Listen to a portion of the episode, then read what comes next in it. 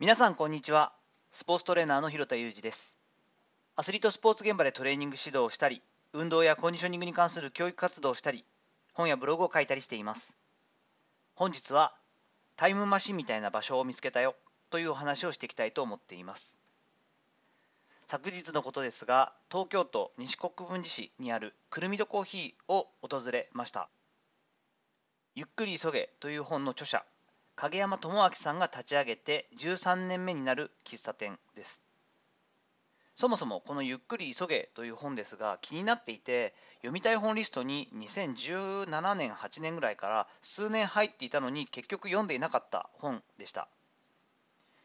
同じ媒体である音声配信のスタンド FM を使われているスキメシさんという方を知ってですね最近とてもぱい聞かせていただく中で愛聴するようになってからそこで紹介されていてですねこの「ゆっくり急げ」であったり影山智明さんについての取り組みに関しても月飯さんがとても共感されていて細かくあのお伝えくださっていたことがもあり改めて思い出したんですね。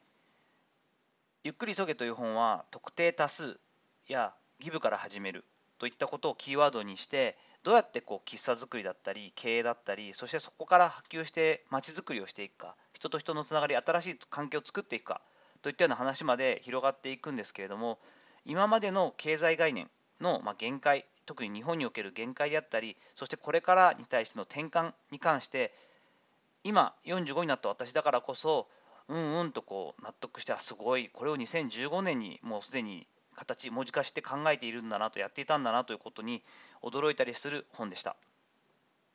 この本を読むことによってですね余計にくるみどコーヒーの歴史が持つその場の雰囲気や世界観といったものの一時情報を味わいたくなったんですね。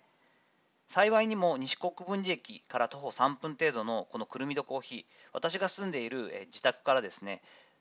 遠くはあるんですが50分ぐらいはかかるんですがあの電車1本で行ける場所にあるんですよね。ということで妻を誘ってですねこの日に行こうということを決めてかかってですね妻にもこうこんなとこなんでこういうコンセプトらしいよということを伝えた上で、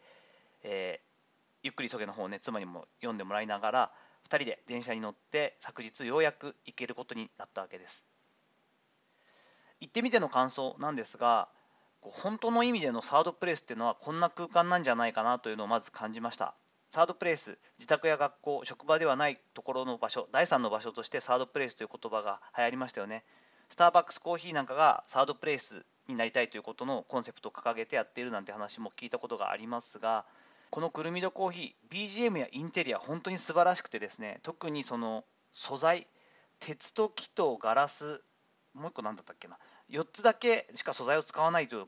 ということを決めてインテリアに取り掛かってるんですね。こうまあ安価であるはずのプラスチックだったりとかもう少し人工的なものっていうのをできるだけ使わない。むき出しの素材というのを上手に使ってそのまま天然というのをコンセプトにしてインテリアなども考えられているんですけれどもそれだけではなくてですねもう素晴らしいですけれども中の世界観も素晴らしいんですがスタッフの会話や豆を出す時のジャーという音なんかも昨日聞こえてきたんですけれどもこうあんまりスタッフの声とかもそんなにこう完璧に仕切られてないので上に2階に私は席を設けたんですがそこでこうなんとなく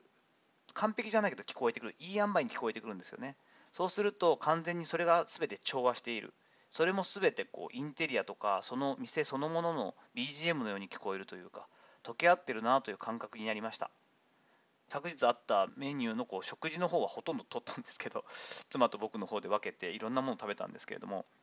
なんとなくこうあなたはあなたとしていればいい。その B という私はブログのタイトルにも B BE 小文字の BE なんですがとしてまあなんとなく自分が好きな B 動詞そしてなんだろ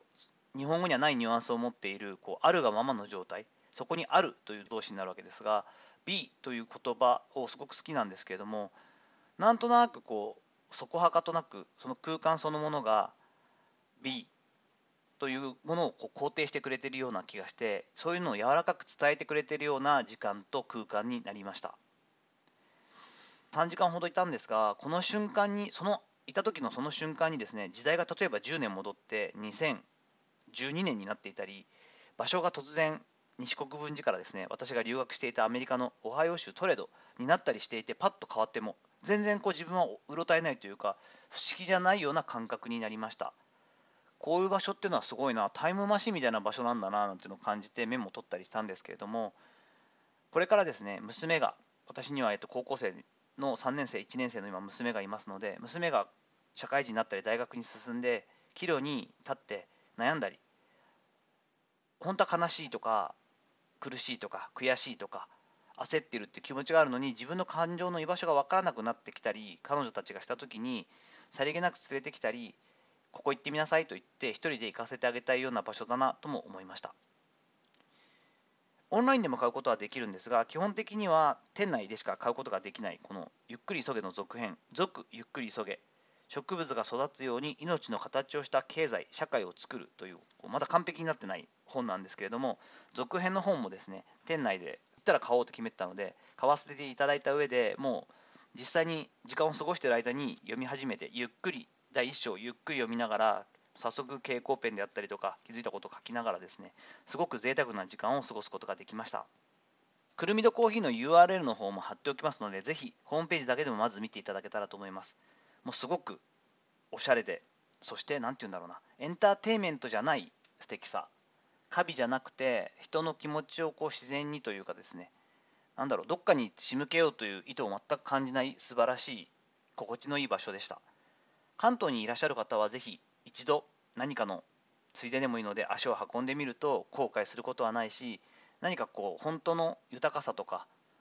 自分の価値観みたいなものにこう自然と顧みるような機会になるんじゃないかなというふうに思ったりしています。